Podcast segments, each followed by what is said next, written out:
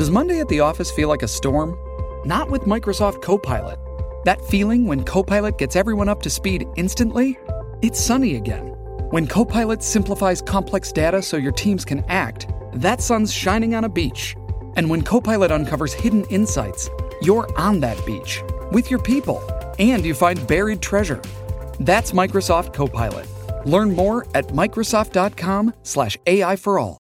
Getting engaged is a moment worth cherishing. A one-of-a-kind ring that you design at Blue Nile can help your love sparkle. Just choose your diamond and setting. When you've found the one, you'll get it delivered right to your door. Finding the right engagement ring can be nerve-wracking. At Blue Nile, you'll have the expert guidance needed and a diamond guarantee that ensures you're getting the highest quality at the best price. Cherish all of life's moments and save up to 30% at BlueNile.com. That's BlueNile.com. This episode is brought to you by Hyperice, the leader in advanced warm up and recovery technology. They have tons of innovative products, like Venom heated wearables to help soothe sore back muscles, Normatec compression boots to speed up recovery and increase circulation, and Hypervolt massage guns to improve mobility. Loved by athletes like Naomi Osaka and Erling Haaland. Try them yourself. Get 10% off your order with the code MOVE at hyperice.com. You're listening to the IFL TV podcast in association with Lonsdale MTK Global, sponsored by William Hill. This is Umar Ahmed for IFL TV in association with MTK Global. Well, we've seen two cracking cards on Sky Sports the last two weekends. Obviously, Warrington last weekend and a brilliant card last night. Let's start with the main event, Peter. What did you make of uh, Josh's stoppage loss? Um, it's one of them, isn't it? Uh, he's got things to work on. He'll just have to keep uh, going. He was a very good opponent who he come up against. You know, I've not seen Avanesyan before, but he was very uh, talented. He was a good fighter. I think just that level of experience, you know, he got old man down there. It looked like a, a young kid against a full set man in there. You know, just looked that, you know, that like I said, he got a bit old man in there when when the pressure come on you know, he didn't he didn't cope with it too well. You know, because he was wide open to shots and stuff like that. So he's just one of them. You know, he, he looked very good early on. Um, the boxing was perfect. They'd done everything right. His camp went well. It is what it is. He lost to the better man on the night, and all he can do is um, is brush it off and go again. If you were in the corner for Josh, and you know you saw them first couple of opening rounds where he looked razor sharp. What would you have then told Josh Kelly to do? There's nothing you can tell a fighter to do because it, you, you, you train fighters in the camp, you know. So for me, when he's got his arms down and he's boxing like that, which is perfect, that style's lovely. But as uh, was coming in, he should have been picking his hands up. He should have been picking that, that hand up around, him, you know, covering up. And also, you know, tying him up and turning him, you know, close range. You know, that that needed if he'd have just if he'd have added them things in his game or probably sparred like that, then that would have could have made all the difference. Because that that that shoulder roll and sitting behind the shoulder with your hand there will only will only last at range.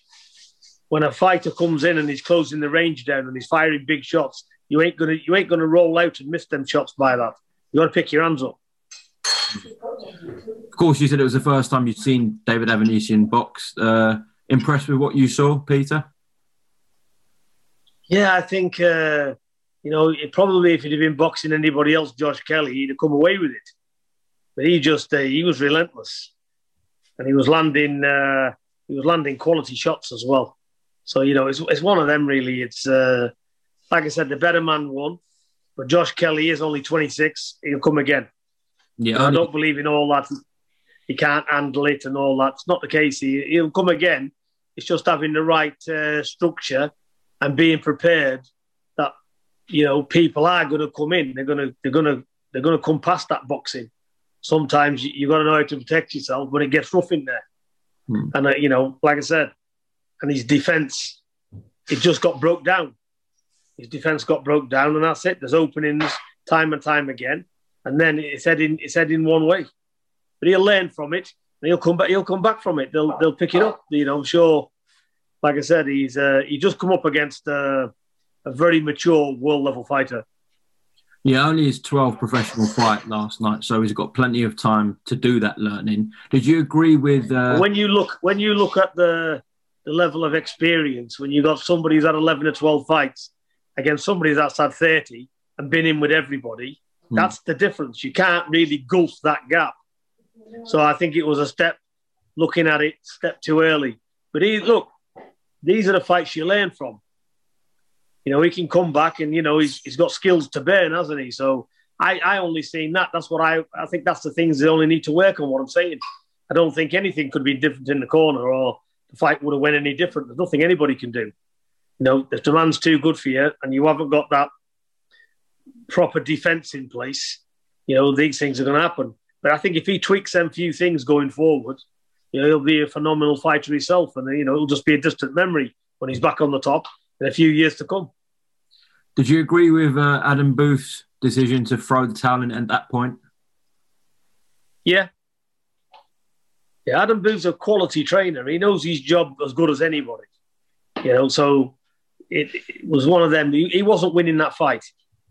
It was going. It was going downhill and it, the stoppage was right. There's no point in getting the fighter severely brain damaged. It, enough was enough. Peter, did you watch any of the uh, co-main event with Florian Marku beating Rylan Charlton? Yeah, I was impressed with Marku. I thought he'd done very well. His shots was landing on point. His his timing, the distance was there. I thought he had a he had a fantastic uh, display, and you can see short time he's been working with Clifton Mitchell, the, the difference. Mm. So uh, I phoned Clifton this morning and I congratulated him on the win because it was uh, you could see a massive difference in him. So it was a it was a almost perfect performance from him. Mm. Of course, a man you know very well in Clifton. How much of a well, we saw a change in Florian last night immediately in one camp, but how much do you think uh, Clifton can improve Florian? A great deal. I know Clifton for 30 years. Clifton's a very good trainer. There's nothing you can't tell him about boxing. He knows his distances, he knows his feints, knows all about the relaxing stuff. It's there. You know, he's, he's, he's in good hands with him. You can only see the level of improvements he's made, you know, since he's been with Clifton there. So you can see it's visible. You know, his timing's on point, he's relaxed. It was a very good performance. I thought uh, Charlton needed some credit because he took some stick and just kept coming and coming and coming. You know, so he, will come again as well. So it's a very good fight, and uh, Charlton, you, you, know, he'll know what he needs to do. He'll know it's not not just about bowling forward and trying to land big power shots. He's got to find his distance, and you know, once he gets that boxing skill at the back, he can come again as well. Peter, well, listen, I appreciate your time today. Just before we close off, when can we expect some uh, news on your boy Hughie? Well, any any time uh, he's looking to be boxing the end of April. Uh, he's in training, and uh, we're just waiting to hear. So um, I'm looking forward to uh, discussing who the next opponent's going to be, and hopefully he can get in a good fight. Well, I know Eddie's planning a big pay per view card at the end of April, early May. So I'm guessing Hughie's going to land on that. We'll find out pound, uh, an opponent soon, and we'll catch up with you then. But Peter, thanks so much to IFL TV, and uh, enjoy the rest of your Sunday. Same to you, Omar. All the best, mate. Thanks. Yeah, thank you. Thanks for listening to the IFL TV podcast, sponsored by William Hill in association with Lonsdale MTK Global. Sports Social Podcast Network. With the Lucky Land slots, you can get lucky just about anywhere. This is your captain speaking. Uh, we've got clear runway and the weather's fine, but we're just going to circle up here a while and uh, get lucky. No, no, nothing like that. It's just these cash prizes add up quick. So I suggest you sit back, keep your tray table upright, and start getting lucky. Play for free at LuckyLandSlots.com. Are you feeling lucky?